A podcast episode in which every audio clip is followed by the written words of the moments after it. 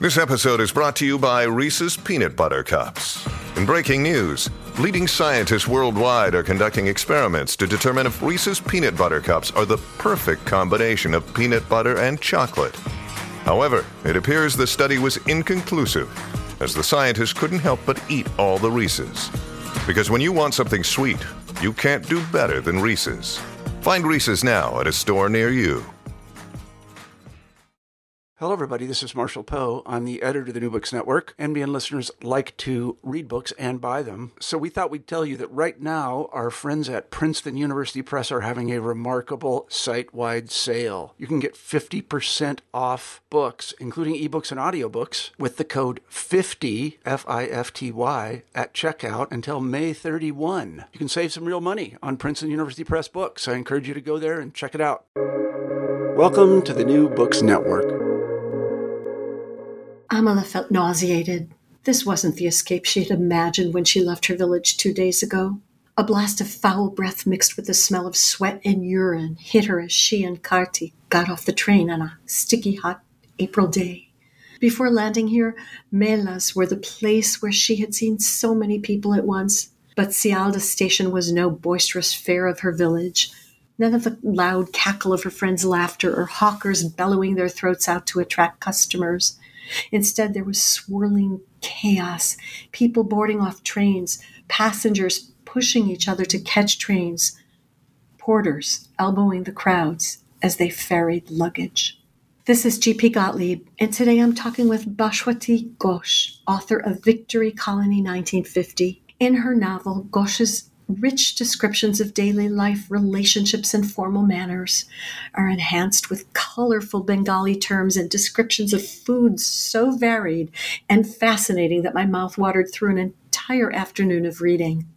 Today, in talking to Bhaswati about her novel, I hope to understand the mindset of an entire generation that had to leave their homes with just the clothes on their backs to rush into a chaotic, precarious existence in which they had to rely on the good graces of an increasingly apathetic public and leadership. Luckily, the characters in Victory Colony 150 are able to pull themselves out of some of their misery. Hi, Bhaswati. Thank you for joining me today. Thank you for having me, Galit. So, what inspired you to write Victory Colony 1950? So thanks for that question. Uh, this book has, you know, been a subconscious part of me. I would say through my growing, much of my growing up years. Uh, this was because my grandparents, who had lost their home and belongings in Borishal, which went to East Pakistan in 1947, so, in that sense, I was a third generation refugee myself. And uh, as I grew up listening to a steady fare of stories that my grandmother related on her life in Borishal about its riverine beauty and the village camaraderie, the freshness of its abundant fish, fruits and vegetables, about the strength of uh, my grandmother's mother's personality, and you know the quirkiness of, of, of her siblings uh, I somehow became a cohabitant of a place and a culture that I'd never seen in person, yet I knew it intimately. And there's another interesting inheritance that I carried from my grandmother uh, that is of being a writer. She wrote in Bengali, and a number of her short stories also feature refugees who streamed into West Bengal, India, uh, at the time of partition or, or following partition. And one such story, you know, resulted in the kind of horrific tragedy that is often associated with the partition of India. And it didn't leave me. So I wanted to reimagine the fate of the young refugee woman who was at the center of that story. And that's how Victory Colony 1950 started. It took seed in me. Mm. So there are two characters, Amala and Manas. They're probably about the age of your grandparents. Can you say more about that? Yes, so these uh, two characters are, you know, entirely fictional, although, you know, instances or uh, uh, types of them probably do exist in real life. But for the purposes of my novel, they sprang from my imagination more or less. And I'm sure uh, in the subconscious, I had the stories that I had heard of part, about partition or read, and so uh, somewhere in the back of my mind was uh, to pit two completely different polar opposite characters against each other or facing each other. So in this in this case you know amala comes from a very underprivileged poor economically poorer background whereas manas is the exact opposite he's from an affluent background he's ed- well educated uh, and uh, i wanted to see you know how it plays out how the dynamics of this relationship plays out in the backdrop of of the very unfortunate circumstances that Amala finds herself in. So that's how uh, that's how I kind of uh, brought them to life. I would say. Mm. Manas sees all the chaos in the city and asks his grandfather why India's leaders didn't see the chaos coming when they agreed on the Radcliffe line um, that determined who lived where in 1947. Can you continue about that? Yes. So uh, the Radcliffe line is, you know, it's the actual, the physical uh, demarcation that kind of separated India from Pakistan, and it came into effect uh, on in August 1947. Uh, that's the time uh, that India became independent. So the this line is named after Sir Cyril Radcliffe, uh, who had this thankless job of of actually demarcating these two new countries on the basis of uh, a majority Hindu or a majority Muslim, that is based on a religious uh, basis. Uh, he had to demarcate and he had to separate these two countries. So that's how the Radcliffe line comes into effect. It's it is literally uh, a physical line which was drawn on a map uh, to separate two countries and uh, the person did not even have a lot of background or context when he was assigned with this job and that's how you know people were displaced overnight and uh, so much of mayhem followed so much of carnage and bloodshed and loss of property, loss of lives, and a lot of madness. So uh, that is kind of the background of Radcliffe Line, and so uh, that's that's how you know that's why Manas uh, is questioning uh, the sense of it. Amala comes on the train with her younger brother, and uh, almost immediately she is treated very poorly by police officers and other officials. Can you explain that? Yes. So uh, the section of population that Amala belongs to is uh, the poorest of the poor.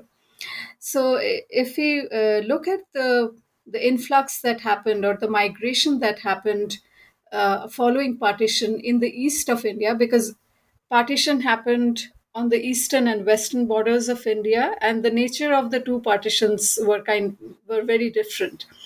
On the west you know that is where you find most of the stories from and there was a lot of burning looting a lot of uh, you know bloodshed and slaughtering of people so it was a very violent form uh, of uh, partition that happened. Whereas in the east there was a lot less violence and carnage and that kind of bloodshed. At the same time the nature of the people who migrated from the east were also different because right at the time of partition a lot of the people who migrated into india from the eastern side they were well to do they were either middle class or upper middle class and they already had ties uh, with india in some form you know they were either working or studying there. So they had ties they had the wherewithal to be there. But the the, at the, the time when Victory Colony 1950 takes place, that is 1950, which is you know three years after the partition of India. This is when the poorest of poor who had chosen to remain in the new country, you know, in the newly demarcated country of Pakistan, uh, they had uh, chosen to remain there. They did not really have the wherewithal, they did not have the resources to migrate. So they stuck on, but uh, just a few years down the line, the situation became unlivable for them. And that is when somebody like Amala has to cross over. She has no choice but to cross over because women are now getting raped, their properties are being burnt down, and so on. So when she is moving, you know, she is kind of unwanted on both sides of the border. So so the place that she has left, which she has known as home, has now been rendered unlivable for her. Whereas, you know, even on the other side, which is the Indian side, the police, the way they treat her is because she's an easy target for them, uh, being a woman and being a poor woman on top of that. I don't want to make you discuss politics, but uh, um, was that violence um, and the I don't know what else was going on? Was it on both sides of the border, it was a lot more on the western side, which is the Punjab side. It was a lot less on the eastern side, which is where my story is based. Oh, so I've read just a little about the Indian caste system. Were Amala and Manas from different castes? And if so, how would the mother have figured that out? Oh, uh, that is uh, very easy. It's uh, the caste is can be determined from one's surname or the last name. Ah. So, uh, so Amala. Yes. She, it wasn't clear what what caste was she. So uh, at one point, uh, you know, Mrinmoy, who is Manas's mother, she calls her Shudra, which is actually outside of the caste system. So these, yeah, mm. so they're hmm. not even considered as part of the Hindu caste hierarchy. They are castaways or out, outcasts, you can say. Uh, so, oh, I, I, didn't realize there was that level of uh, description also. Yes, so ah. so she calls her Shudra just to call her out and to identify her as such and to make her realize you know what her place is.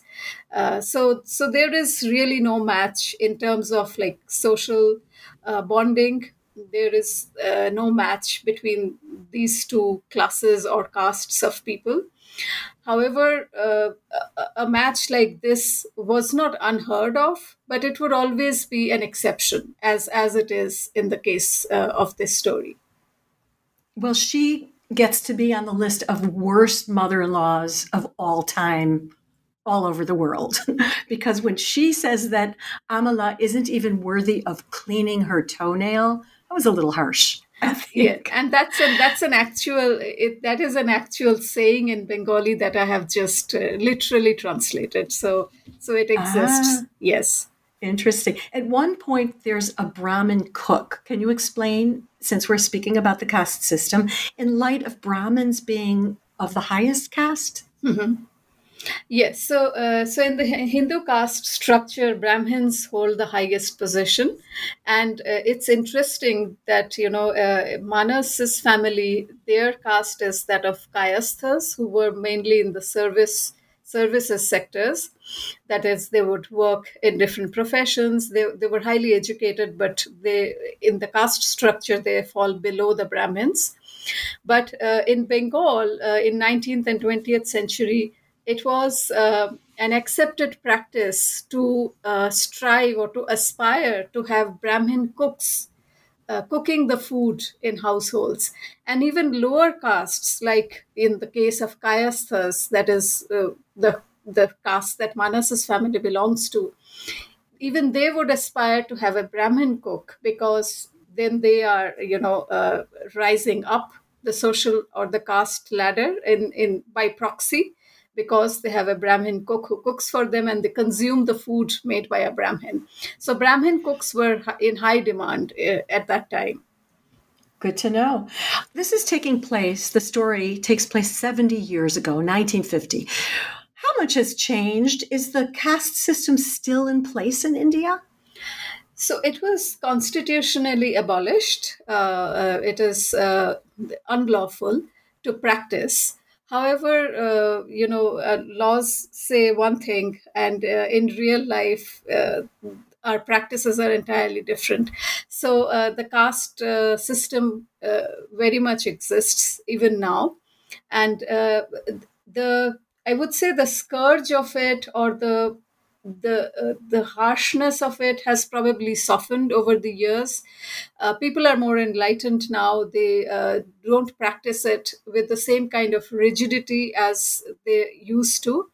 Uh, but it has not disappeared. It still prevails uh, very much, and it kind of finds its way in insidious ways you know and it will not be on your face uh, similar to how racism works you know in many countries where it's not really uh, in your face uh, you're not really asked to go back where you came from. But it might be uh, it might play out in more subtle ways.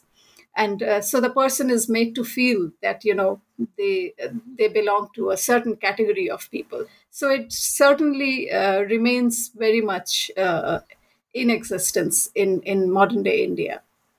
Huh interesting manas manas and his friends are college students and they volunteer with the refugees but he didn't learn to do that kind of work. It wasn't something valued in his home. In fact, his mother, whom we've already discussed, seems to think it's beneath him. Can you address it? Is there something in the Hindu religion about the holiness of helping others? If not, where is it from? So, it, you know, in if you if we talk in terms of religion, as in every other religion, you know, service to mankind is also enshrined in the Hindu religion.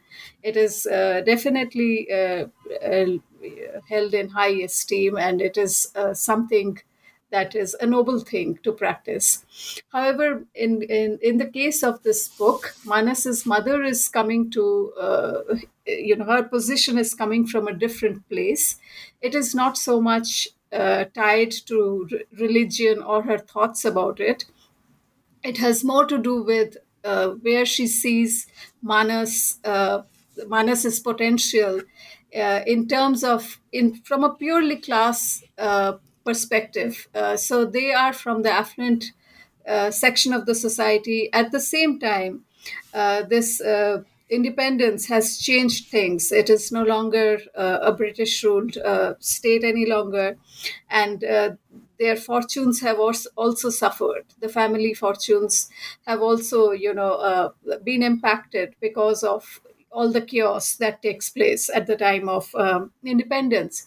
So Manas's mother is worried about him uh, volunteering or, and uh, spending too much time volunteering and you know focusing less on his career. So that is where she's come. She's coming to it from a purely uh, class perspective and uh, not not so much from a religious perspective. Mm, that's understandable. Well, there's so many interesting things I want to ask about, but what does it mean when people gesture with a namaskar? Uh, it means uh, it's it's a greeting. Uh, it's a form of uh, formal greeting, uh, and uh, it is just to extend your admiration or love or respect that you gesture a namaskar. Is that the most respectful way of greeting somebody? It definitely is amongst the most uh, respectful ways. And there are other ways uh, you know in in in bengalis and in, in among many other indian uh, uh regions and uh, communities uh, the touching of the feet of elders is also held in high esteem. It is a mark of respect. But namaskar is probably the most practiced and familiar way of, of greeting somebody or showing respect. Huh. So, why was Amala unusual in the refugee camp? She's a single young woman who was, quote, fit of body and mind, yet without a man, a parent, a sibling, or a child. Why weren't there way more young women uh, like her? Uh, so mostly, you know, when women migrate, uh, especially at the time when the story is taking place, it would be unusual for them to uh, migrate uh, on their own or uh, with a younger sibling because they uh, would be conditioned to be dependent on on some able-bodied uh, male personality within the household. So it could be a father, it could be a husband, it could be an older brother. But her case is entirely unusual because she has now lost both her parents. So her father is no longer her guardian. And uh, she has a younger brother who she has to look after. So uh, she her case is really uh, a sort of an unusual one of the exceptions probably uh, where she uh, is not dependent uh, but she is the one who has to actually fend for somebody else or look after someone in her care hmm. aside from amala and manas the, uh, the friends and colleagues and family one of the main characters in your novel is indian food I, I, didn't always recognize the names, but you describe a huge number of vegetables prepared in so many different ways and scrumptious desserts.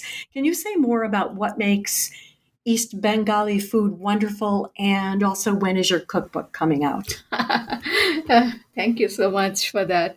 Uh, yeah, so uh, one of the, you know, uh, bes- uh, before answering your question, uh, one of the things I want to mention is that, you know, food occupied a kind of central place in this novel, uh, not because I'm a food lover or, uh, you know, I just wanted to put food in it. it was it was a conscious decision, and it was inspired by you know how I had seen my grandmother hold on to food you know as probably the last the last remnant of her past. Because that uh, you, she had been transplanted now she had been displaced uh, in a completely new place. Uh, she did not even get to live in west bengal which is you know uh, the border of uh, east bengal uh, where they come from.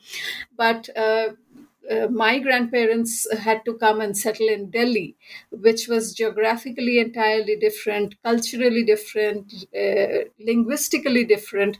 So everything was new territory. It was a foreign country for her. And uh, as I grew up, uh, I realized this much later, but as I grew up, I saw that, you know, she would go back to the foods of her childhood and even try to grow them in, in a very uh, different climate and different uh, soil of Delhi and uh, try to uh, recreate the recipes that her mother's that her mother and grandmother had made and uh, feed those things to us so that you know she not only she remained rooted to her past, but that she was also passing it down, uh, you know, to the subsequent generations. So we also got a taste of, you know, what it had been like for her. So I think this played uh, uh, played on my mind when I was writing this book, and that is why you see food. Uh, having such a central place, such a place of prominence, uh, because it becomes a vehicle not only of Amala's present uh, uh in the way food is described to uh, you know to point as a marker of how how difficult things are for her. But it is also a vehicle of her past and her memory. And uh, that's that's why you know uh, it kind of comes into such prominence. And the third reason was that the foods of east and west bengal are markedly different in the way they are prepared and in the way they are consumed. So that was another reason why I wanted to bring this in. And uh, towards the end of the book, you know, when she uh, she is tasting the food from in Manas's house, she's unable to uh, familiarize herself or she's unable to relish those uh, because her taste buds are kind of so entrenched in the food that her mother had cooked that she's uh, she finds it difficult to get used to this new food. Yeah, I loved I loved all the food. So keep doing you. that. In your speaking of whatever you're working on next, will there be food in your next book? And what are you working on? Yeah so yes uh, there will be food but again food is not a central character. Uh, Darn. Uh, but uh, but i hope you know it will be there um, uh, significantly. So i'm uh, writing a non-fiction book on delhi which is the capital of india. And uh, it concerns all the different communities that have made Delhi their home since independence and even before independence. And so I'm looking at different uh, characteristics and different aspects of those communities, like you know, how they have uh, uh worked in the capital, uh, how they have uh, looked at their education, and uh, you know how they have held on to their cultural practices and habits, of which food is a very integral part. So that is that is the book I am trying to wrap up uh, as as we speak. Sounds fascinating, and thank you again for joining me today. It's just been a pleasure talking to you, Bhaswati. Same here, Galit. Uh, thank you so much for all the all those questions. And again, thank you for joining me. This is G.P. Gottlieb, author of the Whipped and Sipped Mystery Series and host for New Books and Literature, a podcast channel on the New Books Network. Today I've been talking to author Bhaswati Ghosh about her delicious and moving novel, Victory Colony 1950. Hope you're all able to lose yourself in a good book every day of the week. Happy reading, everyone.